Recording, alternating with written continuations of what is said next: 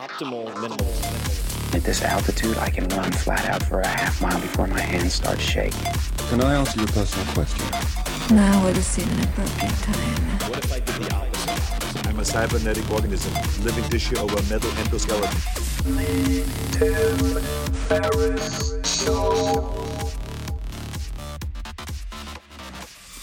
This episode is brought to you by Athletic Greens. I get asked all the time what I would take if I could only take one supplement.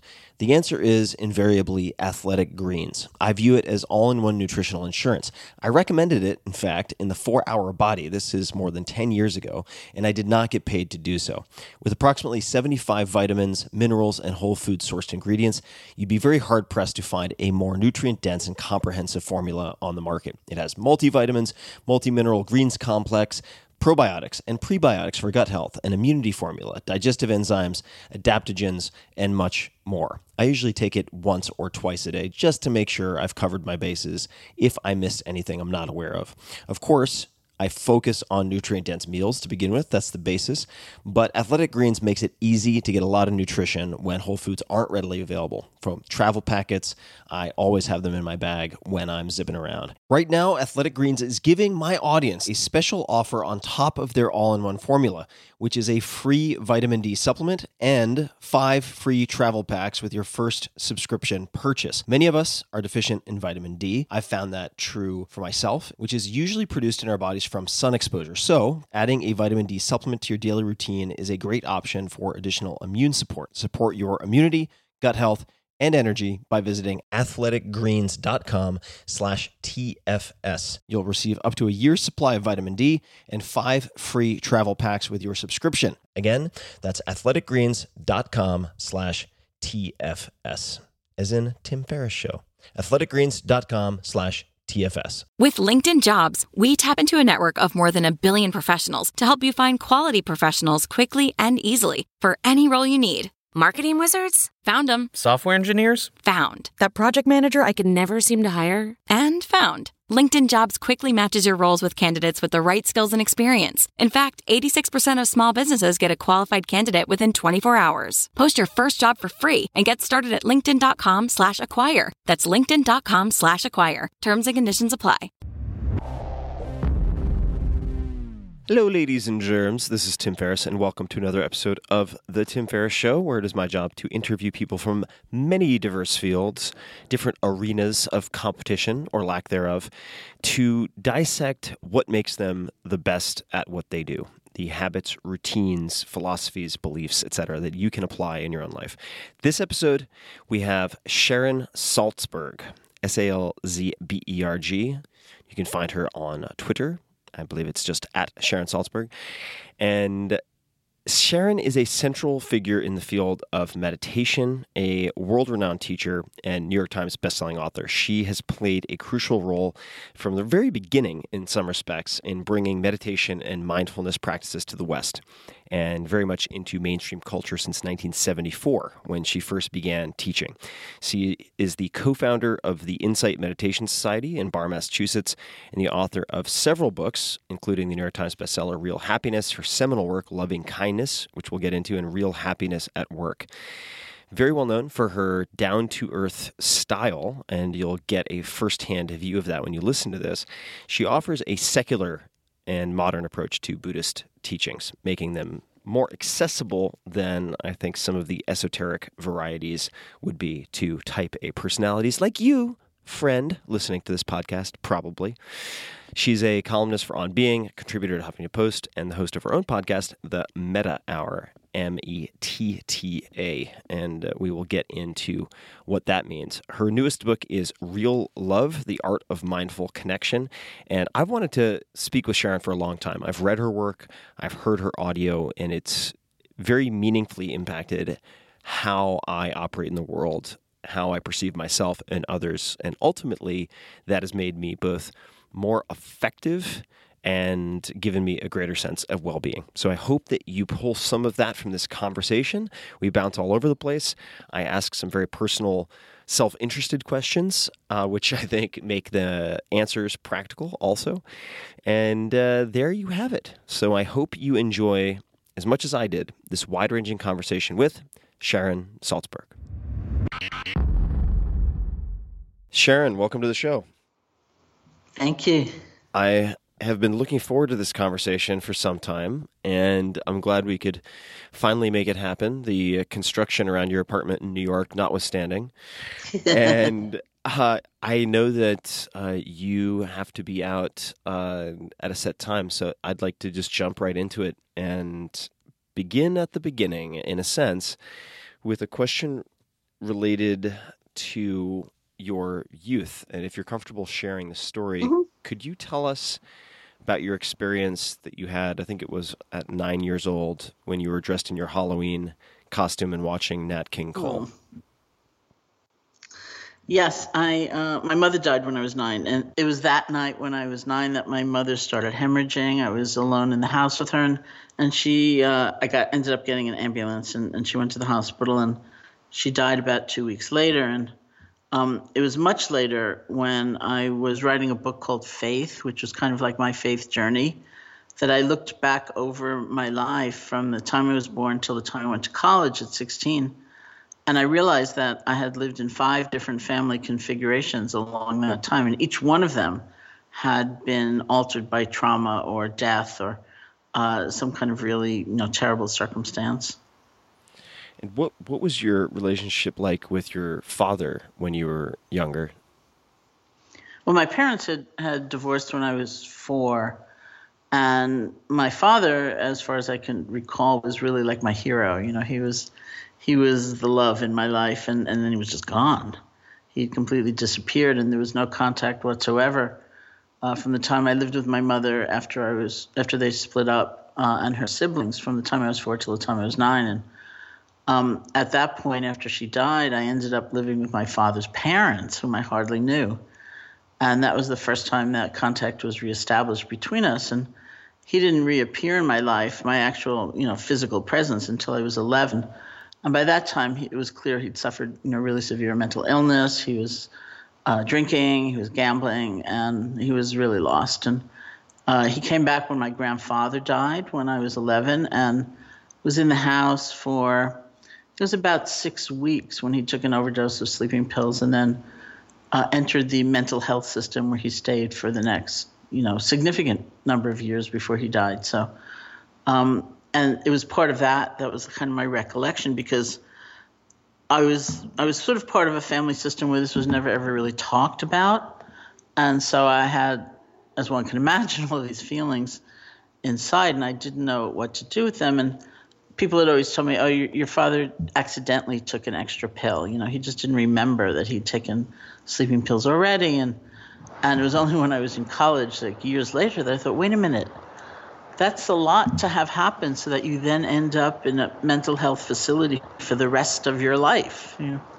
um, and I, I, it took a lot to figure out. Oh, you know, people, of course, were trying to protect me. They were trying to uh, keep me happy, keep me going, but it was on the basis of denying what I actually was feeling, and so it was very destructive. When did you have your first encounter with Buddhism or mindfulness? How did that enter your life? Uh, I was uh, when I went to college when I was 16. When I was a sophomore, I took an Asian philosophy course, and honestly, looking back, as far as I can tell, it was kind of like happenstance. You know, like was on Tuesday. It fit in with my schedule. I had a philosophy requirement. Let me do that one. Right, right, right. You know, didn't so didn't totally start too early.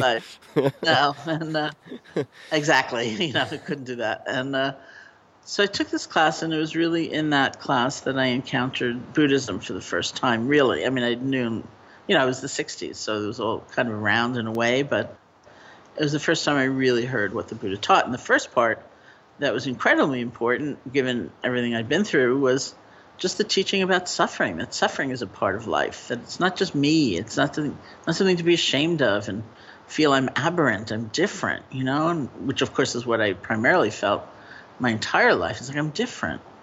You know, people have two parents. People have, you know, sane parents. So other things are going on for other people, and uh, but not me. But all of a sudden, it was like I was part of the human family. That not life is not always pleasant. It doesn't always go our way. It's not that it's grim or horrible, but you know, it's it contains suffering for everybody, and that was like a huge liberation. And then I heard in that class that there was actually something you could do about the suffering in your life, not the suffering of circumstance, but all the ways we hold it, the ways we, you know, we can have pain and we can hold it in isolation, or we can hold it as feeling part of the human family, or we can have rage, or we can have compassion. And there's so many options. And, and I heard there was this stuff you could do.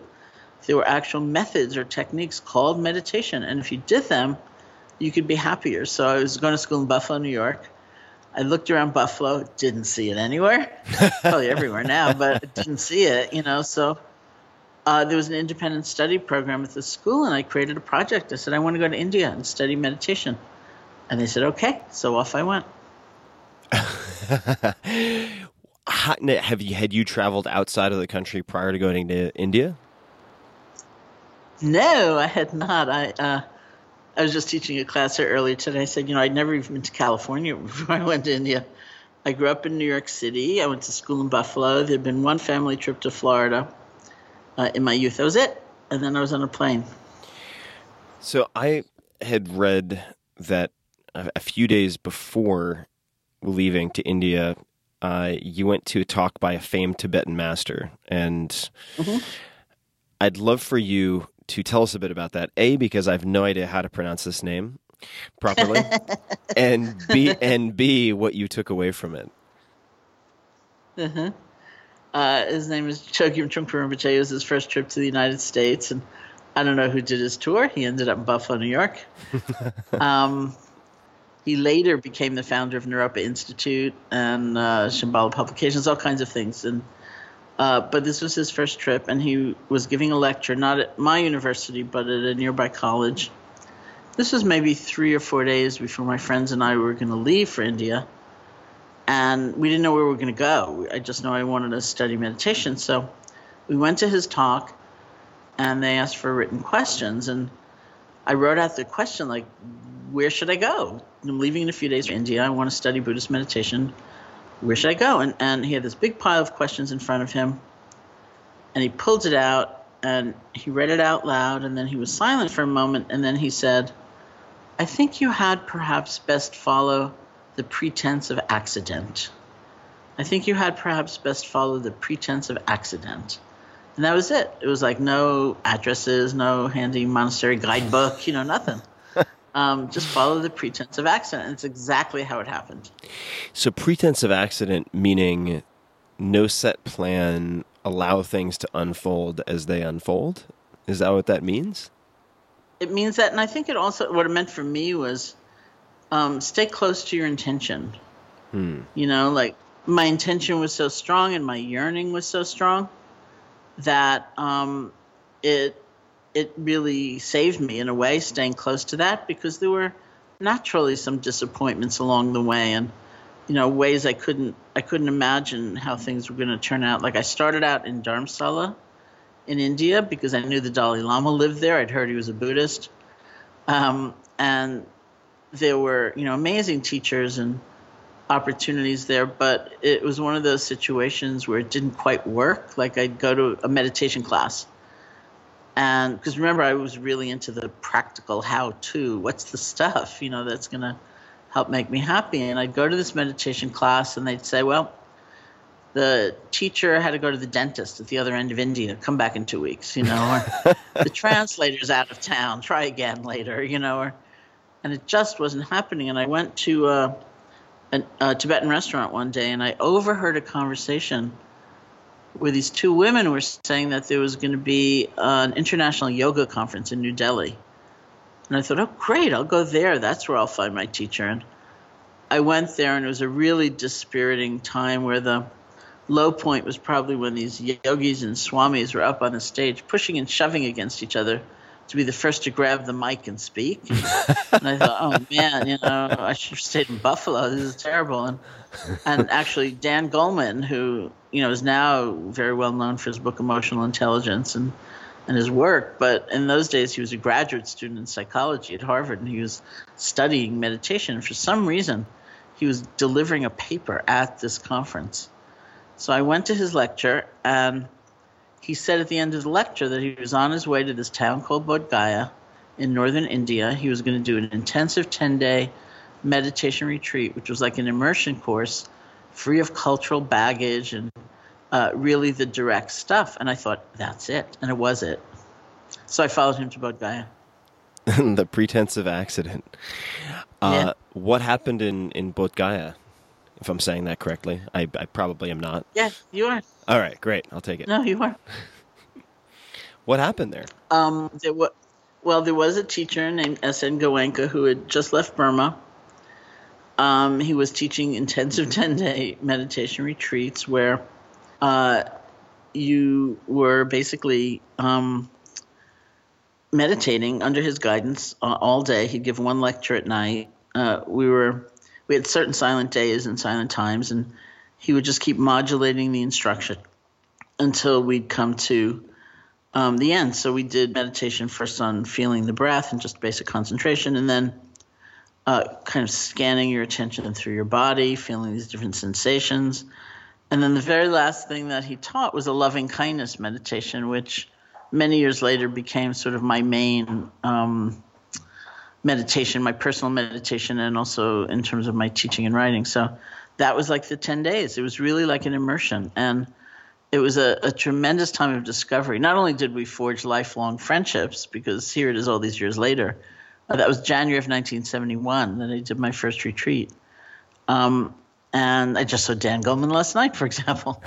uh, and, you know, uh, we are uh, tremendous friends, this whole group of people. And uh, it really was about learning, it was about discovering. And the lab, the, the vehicle was ourselves.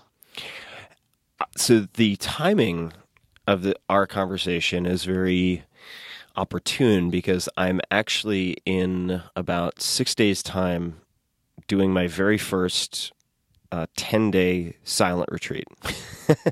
You are. I am. You are. I am at at Spirit Rock, and I've never Oh, fabulous. I've never had this experience. I am Uh-huh. Uh, apprehensive, uh, excited but Uh-huh. apprehensive about it. Uh, Jack Kornfield will be there, so I'm Yeah. in, in, I'm very interested to engage with him before I have to stop talking.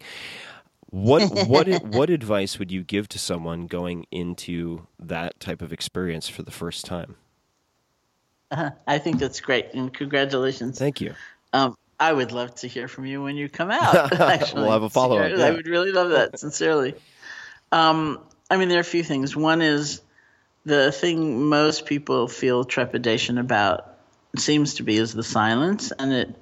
You know, people show up and they say, "I don't think I can be silent," or "My partner doesn't think I can be silent," or one woman came and said they're doing a betting pool in my office. They don't think I can be silent. And, uh, but of all the the elements of the retreat, it's almost always one of the things people point to as the most beautiful, because it's like for once in our lives we can really fully be ourselves, and we don't have to present ourselves to others and think about their experience versus our experience, and um, you know, am I witty enough? Am I am I strong enough or anything? We can just be, and it's it's a beautiful, beautiful gift to give to oneself. I'd also say the first few days of a retreat, like the first day and a half, let's say, are usually pretty rough. Even if you have tremendous experience in meditation and in retreats, it's just an adjustment period. It's like I, you know, 40 some years later, 45 years later, if I go into an intensive retreat, the beginning is is usually, you know, I say there are two voices that arise inside my head. One voice says, "There's nothing happening here. It must be time to go to sleep." So even if I slept for 10 hours, it's just like I conk out. And the other voice says, There's nothing happening here. Let's make something happen.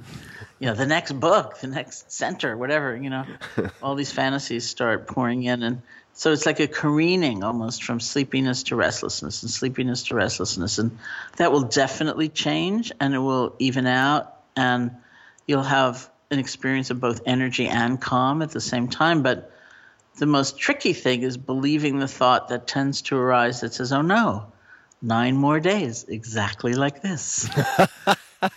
you know, which we tend to believe. And if you can remember, don't believe that thought. It's going to keep changing. You know, just just keep going. Uh, it will really, it will change, and, and you'll feel really much more completely there. Thank you. I'm uh, I'm really excited about it, and I'm excited too now. yeah, I'm really excited about it, and uh, I'd love to hear how you let's just say you had a room of open-minded, intelligent people who are all type A. That's bas- basically most of the people listening to this.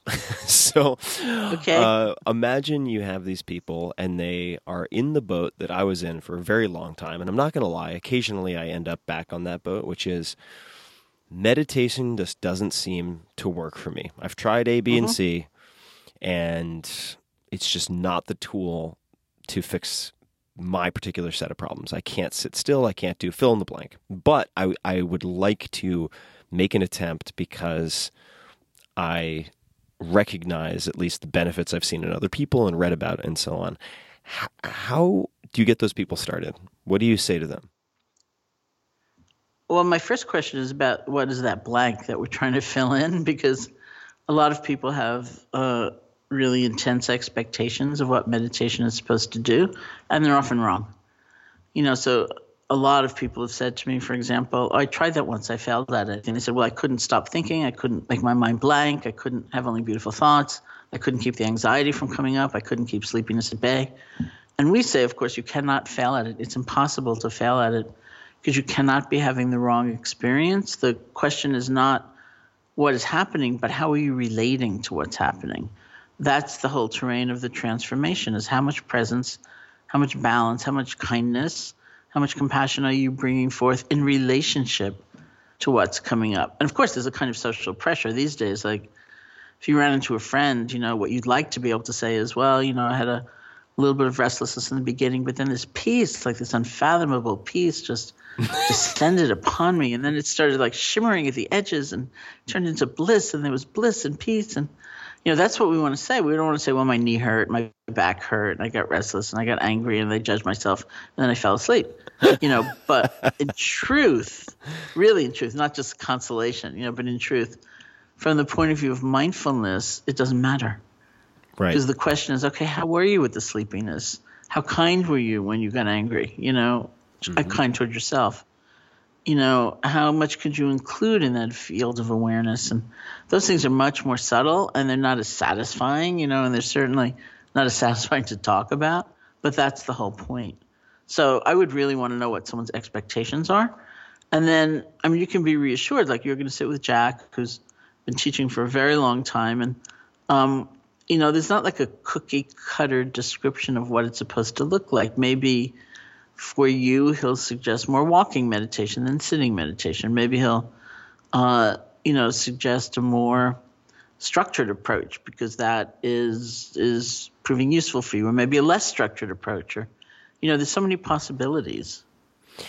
Now, when you are, uh, say, advising someone who is really making an effort to uh, create meditation as a practice, uh, much like they would brush their teeth or do something else, uh, what are, and I think what you already said is very helpful in the sense that it's not the content of the experience, it's how you relate to the various things that come up during your experience. Uh, and I, I remember one thing that helped me as a typically very well, suppose I self-describe as sort of driven type A personality was the idea that it's this is something that someone said to me. I don't recall who it was, but it's not it's it's not important. Uh, or you shouldn't judge the, the session based on how many times you lose focus of X, whether that's a mantra or your breath or whatever, but because the practice itself is coming back to the focus. That's Uh, right. Yeah. And thinking of it in terms of repetitions in that context really helped me to Mm-hmm. relate better to what I viewed as these horrible distractions, but not realizing like, no, that's the lowering of the weight, and then your job is to lift it back up. And That's right. That's exactly right. uh, are are there other uh, m- mental frameworks or analogies that you've found very helpful, uh, much like that for for people to keep in mind when they're sitting down and their knee hurts and they're having these various they're thinking of the last Yeah, episode yeah, of Rick, yeah. Rick and Morty that they watched or whatever. Uh, are there other uh, great show? Uh, but other are there any other analogies or recommendations that allow people to be easier on themselves and make progress through uh, f- relating to themselves in an easier way as opposed to straining? Yeah, I mean, that, you know, uh, that's also a great question. I mean, there's several levels to that. In the kind of immediate level, um, what you said is the most important thing. Sometimes we say uh, the healing is in the return, not in never having wandered to begin with. The most important thing is that coming back. And in some ways, it's the opportunity to come back that the distraction gives us. Um, you know, and so you can come back, you could need to let go and come back a billion times and it would be fine because that's the actual training. One of my teachers, uh, this Tibetan teacher, Sonny Rinpoche, he called it exercising the letting go muscle. So the secret ingredient in that is actually self compassion, uh, which means that uh, you realize you blew it, you your mind wandered, or in life maybe you realize you made a mistake, or um, you know things didn't really go the way that you wanted them to, and rather than spending the next year and a half castigating yourself about that, you know, it's realizing okay, lessons learned, or or maybe I need to make amends, or maybe there's something I need to do to come back into balance, but uh, I need to do that with kindness toward myself. And and you know that makes the process go a whole lot quicker and and it's restorative rather than you know if you just blame yourself and you call yourself a failure and you get down on yourself and you judge yourself it lasts forever and you're exhausted. And it, it's not really um, resilience. It's not really the space with which we can start again. So if you start finding yourself doing that in the process of meditating that's the signal you know to remember like this happens you know this is the process. This is actually the path. It's not that I need remedial work, you know, I'm the worst meditator that ever lived. This is what it looks like for everybody. Let me just start over and start over. It's, it's really very important. When when you're thinking back on the many people you've taught and interacted with, readers who've given you feedback and so on, ha- have you identified any type of what I might call minimum effective dose? And what I mean by that is if if you if you look at say uh, certain types of resistance training or physical Yeah, training, yeah, yeah. you you the, you can research and experiment with the frequency, the duration, the Uh-huh. intensity, and figure out which parameters you respond best to. And uh, same is true for, for different aspects of diet or drugs, certainly, right? You, you do Uh-huh. too much, there are unintended side effects. You do too little, you don't get the effect you're looking for. Uh, I've noticed for myself, at least, that uh, a, this is just for me, but that maybe 20 minutes a day, first thing in the morning, uh, for five to 10 days straight is about the minimum dose that I need to click into feeling generally much more relaxed uh, with with meditation. But have you? Uh, and then after that point, I can actually dial back the frequency if need be. But I need that first loading period. Um, ha- Have you observed any sort of generalizable minimum effective dose for from people where it's like, well, like X, Y, and Z is too little, too infrequently. This is too much. You're more likely to quit. But like this kind of this is the Goldilocks uh, in between that I've seen to really yeah. deliver the most benefits for the least inconvenience, for lack of a better term. But h- how would you think about that? Well, it just so happens that last night I was with some friends that were giving a lecture. Um, Dan Goleman, Richie Davidson, who's a neuroscientist at University of Wisconsin Madison, studying meditation, and Jon Kabat-Zinn, who founded mindfulness-based stress reduction. And Richie, from the point of view of neuroscience, said that nine minutes a day will actually change your brain, uh, but you have to do it every day. And um, I often think of retreats, like the intensive retreat, as a, a period of really deepening confidence and clarity about the practice so that you have better tools to actually practice every day. Somebody also made a comment about how, you know, it may not be the healthiest thing in the world to think about the least possible amount I need to put into this thing, Sure. you know, to get some result, you know. So, so uh, I would pad it some. I wouldn't just try to do nine minutes a day. Usually I say 20 minutes a day, more if you can, just because um, the first five minutes or so in a daily sitting tend to be the most distracted. Like, what's that sound? And I think it's my refrigerator. Do they still have refrigerator repair people? I don't know. Maybe I need a new refrigerator. Do they still have Sears anymore? I don't know. You know, and it's almost like this discharge of tension for the little bit, and then if you can hang in there, you get a chance to go deeper, having discharged all of that. And so, um, it's just it's just more fruitful in a way if you can do 20 minutes. But if you only have three, I'd say do three. Uh, everybody says it's the everydayness of it, which seems to be the most potent thing. And for a beginner, what would you recommend those 20 minutes look like? What would the protocol or the format of those 20 minutes look like? Well, there there are kind of three main thrusts of the tradition, and uh, which were reflected in my first retreat. The first is concentration, where we try to settle our attention and have it be more stable um, and get more centered. So that usually means choosing an object, whether it's the breath or uh, a mantra or whatever it is. In our case, it's usually the breath, and settling your attention on that object, and then simply returning every time you realize you've wandered. And over time, you get a sense of, first of all, a tremendous amount of energy returning to you because there's an awful lot of energy that could be available to us but isn't because it's scattered all over the place. And we keep gathering it and returning it and and do feel the kind of empowerment of that and also a kind of integration of our being. It's like all that scatteredness is also a kind of fragmentation and we kind of bring it all together. Um, and then there's mindfulness which actually is is an extension of that where we not only pay attention to the single object like the breath but we take we pay attention to our emotional world and what's coming up predominantly and and our bodies and what we're feeling and all kinds of things with that same kind of balanced awareness which is why we say mindfulness is the is the basis for insight. You know we understand so much more about everything. So um and one example is i often talk about sitting and looking at my own fear uh, trying to be as mindful as I can, which means not condemning it and also not diving into it and having it take over. And I feel I've seen a lot. So, as one example, I felt that, you know, unlike the kind of world's um, maxim that we're afraid of the unknown, I find that I'm really afraid when I think I do know and it's going to be really bad.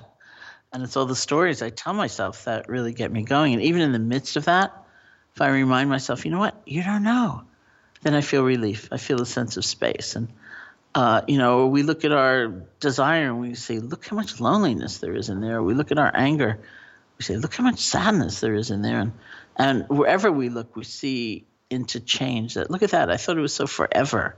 I thought that was all that I ever felt, but look at that. It's always changing. And, and so all of that just kind of naturally arises from paying attention. And then the third um, kind of thrust of the skills training in meditation is loving kindness or compassion. And that was the last meditation that Goenka introduced in my 10 day course. It was just an hour or so, but uh, it so ignited me that it became you know something I got very devoted to. And, and that's threaded throughout both the self compassion we have to feel for ourselves to be able to do the first two concentration and mindfulness well. And then there are distinct practices which are just devoted to the deepening of loving kindness and compassion. Now, is loving kindness? Uh, I'm not terribly familiar with loving kindness, but I I recall, and please correct me if I'm misapplying the the label, but I read some writing by a gentleman named uh, Chade Meng Tan, who Mhm. out of Google you may know, Mhm, and a f- friend of mine. So Meng introduced me to a very simple practice of Mhm. thinking of two people you initially people you know well and care for Mhm, mhm, and just mhm. wishing them to be happy in the most Right. um, in, in a sense, in the most abstract of ways, but it didn't seem to matter that it was abstract, even though I love the concrete. And I did this for a Mhm. period of time about a year ago at night, just before winding down and going to bed. And it, it had a tremendous impact on my happiness, if we want to call it that, or self reported well being over the subsequent 10 days. I mean, I was in such a good mood, and the only variable that I could identify that I'd changed was wishing two people happiness for, say, 2 or Mhm. three minutes apiece every night. Is that. Does that fall in the category of loving kindness practice? It does. it Okay. does. All right. I was really, really uh, just impressed by how profound the impact was because Yeah. I'm not going to lie, I expected it to do very, very little. Uh, and Mhm. I, I, why does it appear to have such an impact? I mean, I don't feel like I'm a jerk. I mean, I do like to wish other people to be happy, and I try very hard in my books and so on to facilitate that. But why, why does it seem to have such an impact? Well, I think it's because it trains our attention uh, to be different. It's like we're paying attention differently. Um, you know, so for example, in if you were doing it in a formal sequence, and, and you may in, in the retreat, I'm not really sure. You know, you start with offering loving kindness to yourself, and then you move on to those people that you like, you know, and uh, you keep on moving through like those you feel neutral toward. Maybe somebody who plays a role in your life that you um, see now and then. You move on to offering loving kindness to more difficult people for you. And then finally, all beings everywhere, all of life. And um, I think the reason it works, and it does work, and I also know, you know, it's easy to be cynical about it. It sounds so schmaltzy and like ridiculous. It does sound ridiculous. I know that. Um, but uh, it's actually very powerful. So the question is, do you want to make the experiment or not? Or is it just so off putting that you'd rather not, which some people feel? But um, it is, I think, all about paying attention differently. So, for example, in looking at yourself, if you're the kind of person who at the end of the day you sort of evaluate yourself, like, how did I do today? And if you're the kind of person who pretty well only remembers the things you did wrong and Yeah, the mistakes you made and check you know, what you didn't say so well. that's right. You know, so the, the loving kindness is almost like asking yourself, anything else happened today? Like any good within me? And it's not to be conflict avoidant and pretend we're perfect or anything, but it's that kind of singular, obsessive look at what's wrong that we want to broaden. And so we want a little airtime for the rest, you know? So mm-hmm. what do we pay attention to? And who do we pay attention to is a fascinating question. Who do we look right through? Who doesn't count? Who doesn't matter? You know, who's like an object for us? And this is one of the places where that neutral person is really interesting because they're just the shopkeeper or just the dry cleaner or whatever they are. Uh, very easy to objectify, very easy to look through. So, what happens when we look at them instead of through them, which is in effect what we're doing in the practice? And how do we pay attention? Are we really there ever? Are we, you know, talking to a stranger and thinking about our email and whatever else we need to do? And can we actually arrive? And that is exactly the same movement we do in the concentration meditation. It's like we realize we're a million miles away, we come back. You know, so what's what's it like then when you're really listening? Um, you know, that's how the practice actually works. And uh, the filter question, or the lens through which you look at your daily experience, the reframing of that by doing this exercise is a really important point. Uh, so I want to underscore that for people listening. And just to draw an analogy, or at least a parallel, if you buy a new car, let's just say you buy a white Volkswagen Golf, it will seem that the next day or the subsequent week that there are white Volkswagen Golfs everywhere on the street. But it, mm-hmm. it's simply because you've attuned your attention to that particular object. And my I owe one of my ex girlfriends a debt of gratitude because at one point she noticed that I did have this habit of running my life along a, a certain philosophical line, which was the good things will take care of itself. Just tell me what's going wrong. And I, I didn't want I, I didn't want the positive feedback. I wanted to know how I could improve and what I needed to improve. And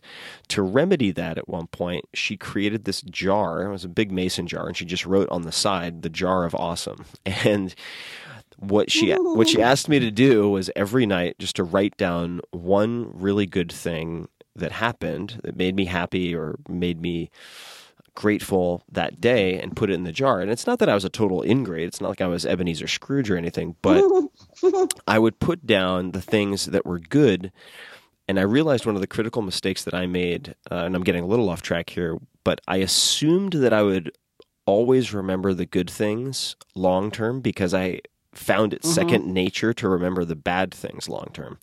And it mm-hmm, turned out mm-hmm. that it was a completely false assumption, and I would very quickly forget the good things that happened. And so my girlfriend encouraged me to write down these events or encounters, whatever it might be, on a piece of paper. and fill up the jar. And then when I was having a down moment or being over judgmental towards myself, to just reach into the jar and rifle uh, you know, to, to go through it and to pick out one or two examples. And it was really therapeutic for me. Uh, I still have it to this day. And uh, the the question of self compassion or the topic of self compassion is one I want to come back to. Uh, and we were chatting before we started recording a little bit about the word love and how perhaps it's been co opted or used Mhm. in, in ways that have made it challenging. Uh, could you please elaborate on what you mean by that? We didn't get into it before we started. So, I, just for myself, mhm. also, this is a word that is so often used, it seems to have almost lost a lot of meaning. And so I'd be curious to know how, how you wield it and how you would suggest people think about it. Well, I think it has lost a lot of meaning because we use the word love um, from everything from, you know, I love the color of that cabinet and I love frozen yogurt to I love you. and uh, and there's so many associations with love. It's like, uh, I mean, in one of the questions you posed before, you know, if you are a person who's kind of a type A person and and uh, you're brought into a room and say, we're going to do a meditation on love. You know, it, it tends to be a little nauseating for a lot of people. And because we often associate love with weakness, with giving in, kind of smiling with, you know, it's just this frivolous smile. It's not connected uh, maybe to very deep feelings of pain or anger or edge or ferocity or intensity or the things that are really a part of us. And um, the word in Pali, the language of the original Buddhist text, is metta, M E T T A, and it's commonly translated as loving kindness, uh, which I think has a, a flavor of the, the actual meaning, but it's a kind of problematic term because nobody really uses it. Like you wouldn't really necessarily expect to go to a coffee shop somewhere and hear the conversation at the next table, including the word loving kindness. It's um, it maybe is a little saccharine or removed from day to day life, and uh, I've had scholars and translators come to me and say, just say love. Stop being so cutesy. You know, you mean love. But love is so complicated and can also be, frankly, a medium of exchange. Like, I would love you as long as following 15 conditions are met, or I would love myself as long as I never make a mistake. And it's so fragile, it's so breakable. It's not really what metta means. The literal translation, I also have a problem with. Uh, the literal translation is friendship. And for me, friendship implies conviviality. Like, let's have dinner together, or let's go to the movies together. I want to spend time with you. And love, in in that sense of metta, does not mean that at all. It actually doesn't even imply a certain action. Uh, it's an inner space of connection. We acknowledge our lives are connected, that everybody counts, everybody matters. Doesn't mean I like you. It doesn't mean I want to spend any time with you. It doesn't mean I'm going to cease fighting you and your agenda but not from a place of hatred, you know, and it's it's connection. That's that's really what it's about. And so those practices of, of say loving kindness meditation are about connecting more deeply to ourselves and, and connecting more deeply to others. What if if someone feels themselves steering towards anger in an exchange with someone? Uh, aside from the mindfulness training or practice that they would do outside of that encounter, is there anything you recommend they do or self talk they could use to diffuse that and steer it in a less Mhm. antagonistic direction? Uh, I mean, I think there are lots of levels to that. One is getting really acquainted with what's happening in your body. It's like you feel the beginning of the anger, not like after you've sent the email or, you know, lashed Right. out, but you can feel it really emerging.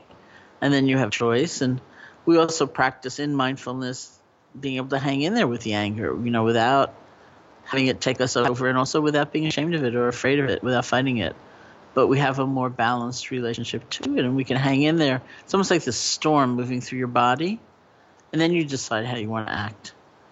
Uh, because often we do have to act and we should act, but uh, you know maybe that very email is not going to get you what you want. You know, and maybe it's better to wait a moment and, and see what else emerges, something like that. Um, and there's also there's kind of intentionalities it's like we can remember our deepest intention. Like, what do I want to have come out of this conversation? What would make me happiest? Do I want to be seen as right? Do I want to grind them into dust? Do I want to be helpful? Do I want a resolution? And that'll give us a lot of information, you know, about where we're really coming from and if it's to have a resolution, to find a way uh, to work together, whatever it might be, or even to finish dinner together. Um, you know, then that might counsel being quieter and not being so forceful or finding another way of saying this is what I feel instead of this is the way the truth is. Things like that. And if you, in fact, want to grind them into dust, that will be a different path. Mm-hmm. Yeah, the the this is how I feel frame is one that I want to personally get better at using uh, mm-hmm. because I think it's so easy. Uh, at least for me, to unfortunately convey messages in a way that seems very Spock like. And mm-hmm. if, if you were mm-hmm. to take the same content and have someone transmit it with a smile and preface it with, this may be just how I feel, but uh, I think that I, I, could have avoided a lot of wasted time and energy and hurt feelings in other people, uh, even though it's exactly mm-hmm. the same mm-hmm. content.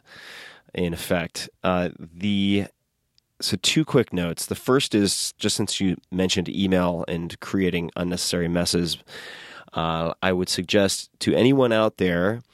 One thing I've learned if you're experimenting with any type of fasting, obviously with proper medical supervision and so on, probably a good idea if you've never done it before to not let yourself send email on the second or third or third day. I, That's funny. I've created a, a lot of ugly disasters uh, by manning the inbox uh, during times like that. The second is um, something uh, that I wanted to back into that's related to what we've been talking about, and uh, I, I, thought was really profound and worth highlighting for people, and that is that uh, oftentimes, this has certainly been true for me, that others, if you are working on, say, your meditation practice. It also applies to all sorts of things like uh, medication in some instances. This happened to a mm-hmm. friend of mine when he started taking very low dose lithium, for instance. Uh, others see the changes in us before we see the changes in ourselves.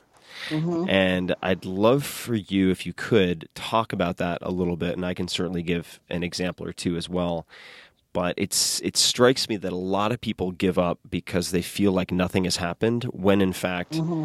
a lot has happened they just can't yet perceive it themselves so if if you could talk to that at all I'd, I'd love to hear your additional thoughts because I think it's really really important uh, since so many analytical sort of left brain people think they're really really good at self assessment and self awareness but it's hugely, hugely overestimated, at least in, in this capacity.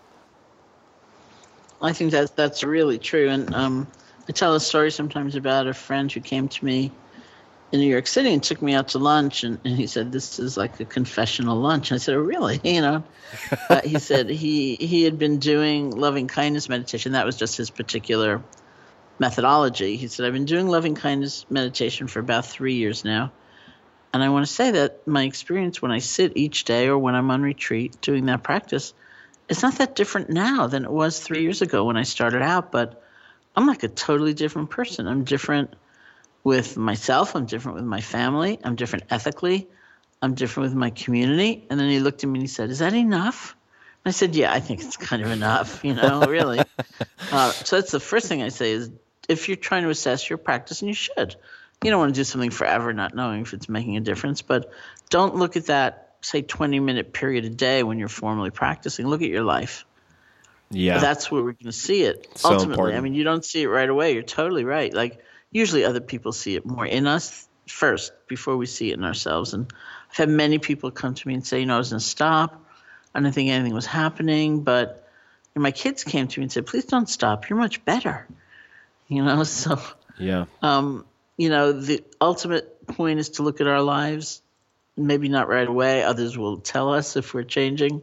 Uh, but then when we are really seriously assessing, do look at your life. That's where it matters. And, you know, I think it's in our lives that we really, uh, we do see, see the benefits if they're there to be seen. And that's where they matter. So that's where it should be. The, the friend I mentioned had a very similar experience uh, he runs pretty hot, uh, as as I do, as a lot of people do, and uh, his, his story was very similar, and I think applies equally to uh, meditation, which he's also since started. But uh, he began taking this very low dose, like five milligrams of lithium orotate. So caveat people talk to your medical professionals uh, but uh, generally you would expect say for as a monotherapy for bipolar depression you'd be looking at something like 1200 or 1500 milligrams of lithium carbonates this is five milligrams. And he started taking it didn't really notice anything took it for a few weeks and then at one point he was uh, out with his wife and uh, she was trying on some shoes and she came out. They kept walking, and he was telling her, you know, I've been actually been taking lithium for the last week or two. Uh, I haven't really noticed anything. Uh, and she said, "Wait, what?" And rewound, and she said, "Do you realize that?" You just sat while I tried on shoes for 45 minutes and did not complain. She goes, "Go buy all the lithium you can buy." She goes, "You've been totally, you've been totally different." Uh, with her and with the kids. And what I've found is that it's also really easy to perceive a lack of progress because you don't see yourself doing new things in the rest of your life where what you don't notice are the things that you're doing less of, if that makes sense. And uh, Yeah. what I have found for myself, at least, it's it's very subtle until someone points it out in you. But uh, if I think of, let's just say, my proneness to anger or impatience, uh, let's just say there's a buffer. So there's a buffer between sort of control and then uh, externally throwing out anger or impatience. And there are certain things that decrease that buffer, that kind of uh, that safety zone. Uh, like for me, caffeine, for instance, uh, sleep deprivation. But when I meditate and do other practices, it increases the buffer. So it takes more and more and more to get me to that threshold after which I lash out or send the stupid brusque email or whatever it might be.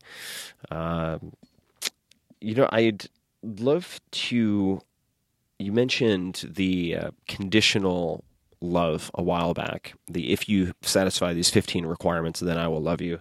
If not, I will revoke my my uh, my right to uh, my or my ability to love you, whatever it might be. Uh, I've I've read a little bit. Maybe you can elaborate on or tell the story about the uh, the man and his dog, the the hundred hundred story. Uh, Oh, yeah. could you uh, could you share that with the people listening, please? Because I I do I do like it. I and I only I only re- I only read a very abbreviated version. That's great. Well, I, I recently read a book called Real Love, and the process of writing the book, we really tried to crowdsource in a way. I wanted to hear a lot of people's stories and insights about love, and some of that I tried to do online. A lot of it I did meeting with groups. And the very first group I met with was in New York City, and uh, people just were talking about their experiences of love. So the um, the trajectory of the book, the structure of the book, is that the first section is about love for oneself. The second section is about love for another, whether that's a parent or a child or a lover or whatever. And then the third section is about love for all beings. So uh, I just said, let it rip. Uh, You know, I don't care which section you're talking about, but you know, help me. Like, tell me what love means to you. Tell me some stories. So we got through, you know, a good part of the evening, and this guy raised his hand and he said, you know, most people think of a good relationship as 50 50. He said, My dog and I, we're 100 100. and it was perfect. I love that story. And and then I was unfortunately quite late with the book, and and uh, it kept getting delayed, you know, because of me. And uh, finally, it was, um, you know, a little over a year ago, and it was, uh, I was in England about to sit a retreat. I was just about to press send. It was a day early from the final, final deadline. I felt really proud. Oh, I'm a day early. And uh, I was just about to press send when I remembered that story. And I thought, did that make it in there? You know, did it stay in there through all these changes and editings and stuff like that? So I looked and I had not. So I quickly typed it in and then I pressed send. So it was the last thing that got written Oh, for no that time. kidding. That That's version. awesome. Yeah. how do you? So meeting deadlines always a good feeling. Uh, does, does does doesn't always happen with books. If how do you think about success if you use that word, or how would you like people to redefine it? Um, I've kind of redefined it a lot in my own life. In that, um, I know now, you know, like meditation, mindfulness is extremely popular, and a lot of people talk about scaling. You know, like let's have a big impact on a lot of people, or even a small impact on a lot of people.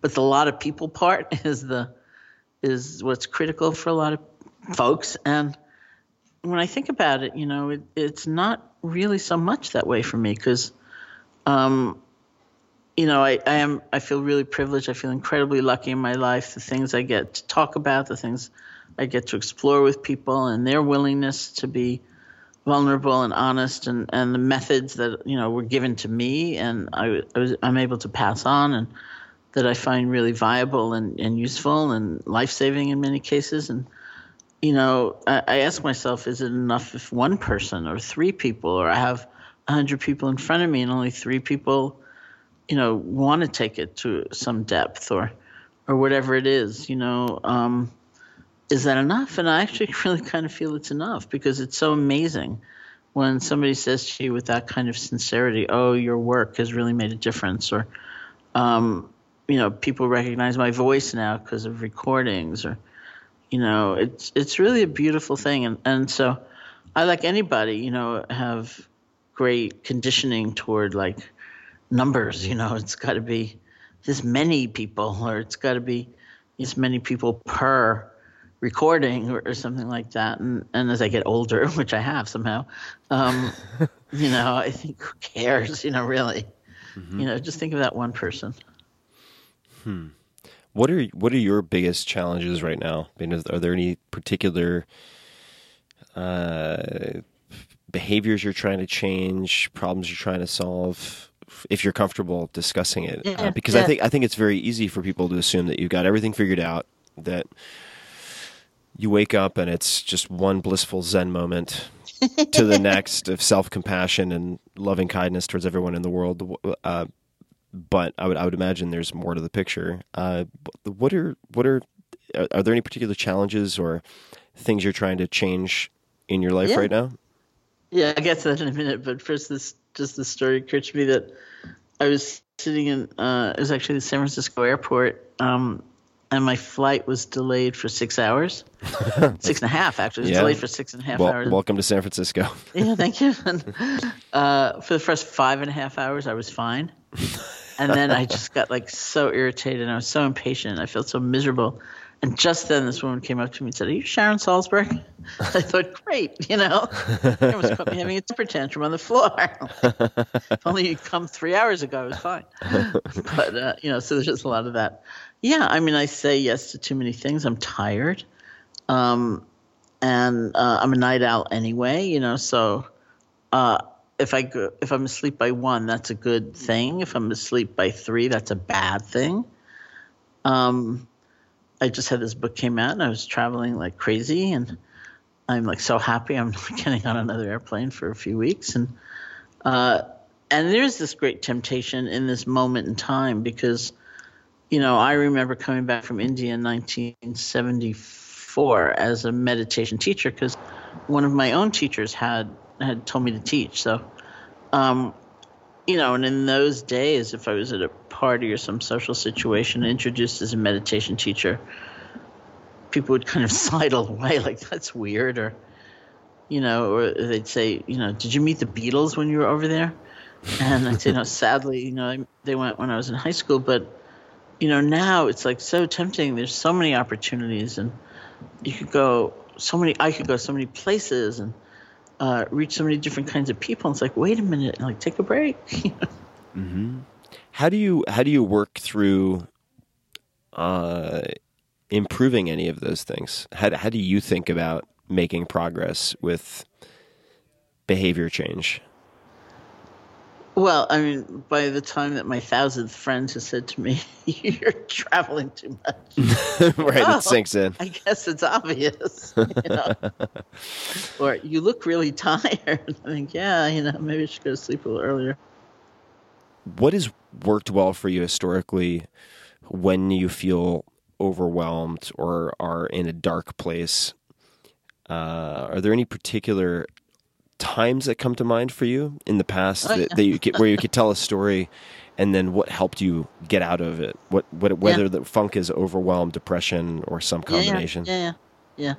I, I did write a book called Faith, and uh, faith in the Buddhist tradition is not, um, you know, it's not like a commodity you have or you don't have, and if you don't have enough or the right kind, you're you're condemned. It's it's more a process. It's a journey, and it's a journey. Uh, faith is almost defined as offering your heart, being able to be fully present with something, moving off of the sidelines into the center of possibility. It's that movement, and uh, it's only aided and strengthened by questioning and doubt and wondering, doubt the right kind of doubt, you know, like wanting to see the truth for yourself. So I was working with this freelance editor friend on the book and and saying, well, you know, in, from the Buddhist point of view, doubt is not the right kind of doubt. That insistence on questioning i- is not the opposite of faith. So she said, what's the opposite of faith? And I said, despair. And then she said, well, you're going to have to tell a despair story in, in your book. And I said, I'd really rather not, you know. But, um, I did. And uh, it's a story, you know, we started this conversation talking about my mother dying when I was nine. And um, in the book, Faith, I talk about uh, this time in the 90s. So that's, you know, 30 years later, more. Uh, I was meditating. I was in Australia on an intensive retreat, a month long intensive retreat with my Burmese teacher, Sayadaw U Pandita, who had gone to Australia to teach. And um, out of nowhere, I was kind of back there. I was nine years old and uh, not knowing what to do, not knowing how to get help, and the, you know, the the terror and the anguish and, and the whole thing. It was just there, and it was one of those moments where I thought, I thought I worked through this. You know, I thought this was done, and through the whole process, a lot relying on him and his trust in me and uh, the practice and just being in nature and things like that. I, I really saw that despair um, was like the severing of connection, that faith was like connection, like love, which I'm also defining as connection. So I'm realizing I'm kind of back there again. Um, so uh, I realized that everything I could do that would renew my sense of connection and kind of bring me to that sense of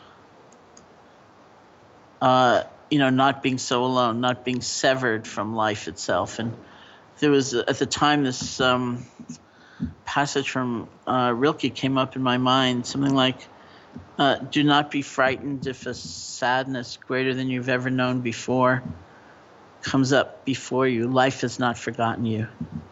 Oh, I love that. and that really became my mantra life has not forgotten me i'm still a part of life life has not forgotten me and maybe you know that first class i did in in uh, asian philosophy was the beginning of that. You know like everybody suffers. This is a part of life. Life has not forgotten. You you haven't been abandoned. And so when you know i feel that i mean i don't really feel it often uh, but uh, if i feel the intimations of that uh, re-emerging it's all about connection. Hmm. Well, uh, I know we have some time constraints today, but uh, I think that is, I think that's a, that's actually a very good place to just hit pause for a second. And uh, I want to. I didn't do this up front, but I was planning on it, so here it is. I wanted to thank you personally for the work that you put out in the world because it's had an impact on me. I've listened to your audio, I've read a lot of your writing, and I want to, I suppose, reaffirm what you said earlier about success and not necessarily reaching for scale from the outset, but focusing on one person at a time because your work has impacted me, which has helped me to also try to do better things in the world. So, from a very personal standpoint, I just wanted to thank you for doing what you do. Oh, thank you. Really. And uh, I continue to read your work, and uh, I am. I would highly recommend people check out Real Love. Uh, and certainly for people listening, I'm going to link to that as well as anything that we've spoken about in this episode in the show notes at tim.blog forward slash podcast as per usual. Uh, but I'm wondering if there's if there's any uh, ask that you have or recommendation of the audience that you have before we uh, before we draw to a close. Are there any parting comments or words that you would uh, like to share? Could be could be anything really with the people who are listening. Um, yeah, I mean, I do find this. Thank you, and I, I do find this such a time of uh, grief on the part of people and uh, rage. And so many people say to me, "I can't bear who I've become. I'm continually in rage." And uh, you know, my hope is always that love be a part of the conversation, and that um, that we, in a way, I guess that's why I'm glad the book came out when it came out because um, it's so easy to think of love as, as being weak and saccharine and all of that. And it's so easy to think the only strength we have is vengefulness and hatred. And uh, I hope we just keep looking at that all together and um, understand that we can fight and struggle and we kind of have to because what a time. But, um, you know, it, it, can come from a different place and uh, it's kind of got to come from a different place. I know that quotation from Einstein is a little suspect, you know, because you can never really source it. Where uh, he apparently said somewhere, um, you know, the problems that we face cannot be solved by the same level of thinking that created them. It sounds very Einstein-like, and I bet he did say it. And uh, it's an amazing statement, and you know, I think about that really a lot, and uh, I hope people I mean, my deepest hope is that people will do the good that's in front of them, even if it feels very small, because the problems right now can seem insurmountable and massive, and and we just have to step by step do what we can. Do the good that's in front of you. That is, that's advice that everybody needs to hear. I, I think it's so important. So thank you, a, and b what's in front of you is concrete. I think this is also why a lot of people feel overwhelmed is that the the big the macro the global economic political fill in the blank tend to be very very abstract. And and and it's difficult to sort of grapple with a shadow in that sense. And rather than focusing on the things you cannot control or the things that you will not attempt to control work with what's right in front of you. And it's those small acts done by one or several or many people that ultimately create the large scale the large scale change.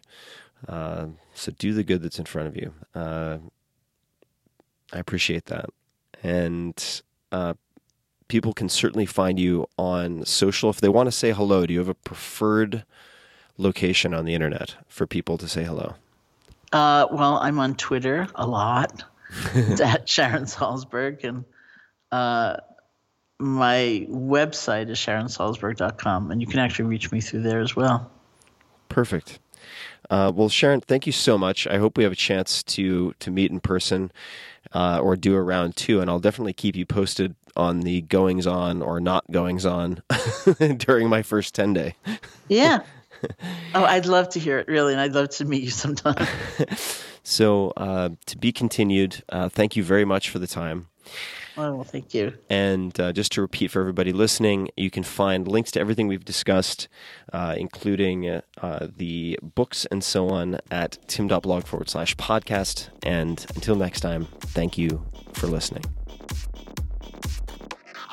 Hey guys, this is Tim again. Just a few more things before you take off. Number one, this is Five Bullet Friday. Do you want to get a short email from me? Would you enjoy getting a short email from me every Friday that provides a little morsel of fun before the weekend. And Five Bullet Friday is a very short email where I share the coolest things I've found or that I've been pondering over the week. That could include favorite new albums that I've discovered, it could include gizmos and gadgets and all sorts of weird shit that I've somehow dug up in the uh, the world of the esoteric as I do. It could include favorite articles that I've read and that I've shared with my close friends, for instance. And it's very short. It's just a little tiny bite of goodness before you head off for the weekend. So if you want to receive that, check it out. Just go to 4hourworkweek.com. That's 4hourworkweek.com, all spelled out, and just drop in your email, and you will get the very next one. And if you sign up, I hope you enjoy it.